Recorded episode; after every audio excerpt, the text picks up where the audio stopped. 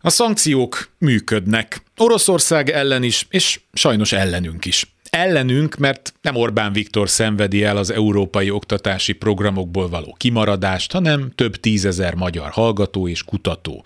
A sem Vladimir Putyinnak fáj személyesen, hogy nincs légzsák a ladákban, már csak a piaci ár feléért tudják eladni a kőolajat, és elveszítették vélhetően örökre a gázuk legnagyobb piacát, Európát. Az Erasmus Plus és a többi program nem csak a pénzről szól, hanem a kapcsolatokról, tapasztalatokról, meg annyi lehetőségről. Még az sem megoldás, ha a kormány morcosan odalök egy kis pénzt a kasszából, mert a külföldi egyetemek abban a konstrukcióban már nem biztos, hogy beszállnak. Hozzánk sem érkezhetnek annyian. Mindezt miért? Csak a szokásos. Nem bírják megállni, hogy nem mindent pártkatonák felügyeljenek. Jelen esetben még ennek a kiiktatása sem lenne elég, mert az egész ügy nem leválasztható a jogállamisági problémákról. Benne van a sötét ügyek feneketlen zsákjában ez a terület is. Bármerre nézünk, aknamező, amire rálettünk terelve.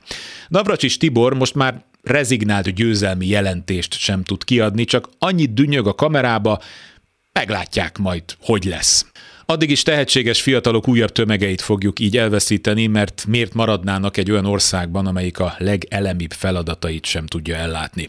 Innovációra képes kutatók mennek majd el újabb hullámban. Maradnak nekünk a gigantikus hitelekből és lefölözött uniós pénzekből zsírosodó úgynevezett nemzeti nagytőkések, és NER-kompatibilis ifjú titánok, a rendszer elitképzőiből, akiknek lelki szemei előtt ott lebeg egy majdani államtitkári poszt, vagy vezető pozíció valamelyik oligarha birodalmában. És még csak olajunk sincs, amit legalább féláron eladhatnánk.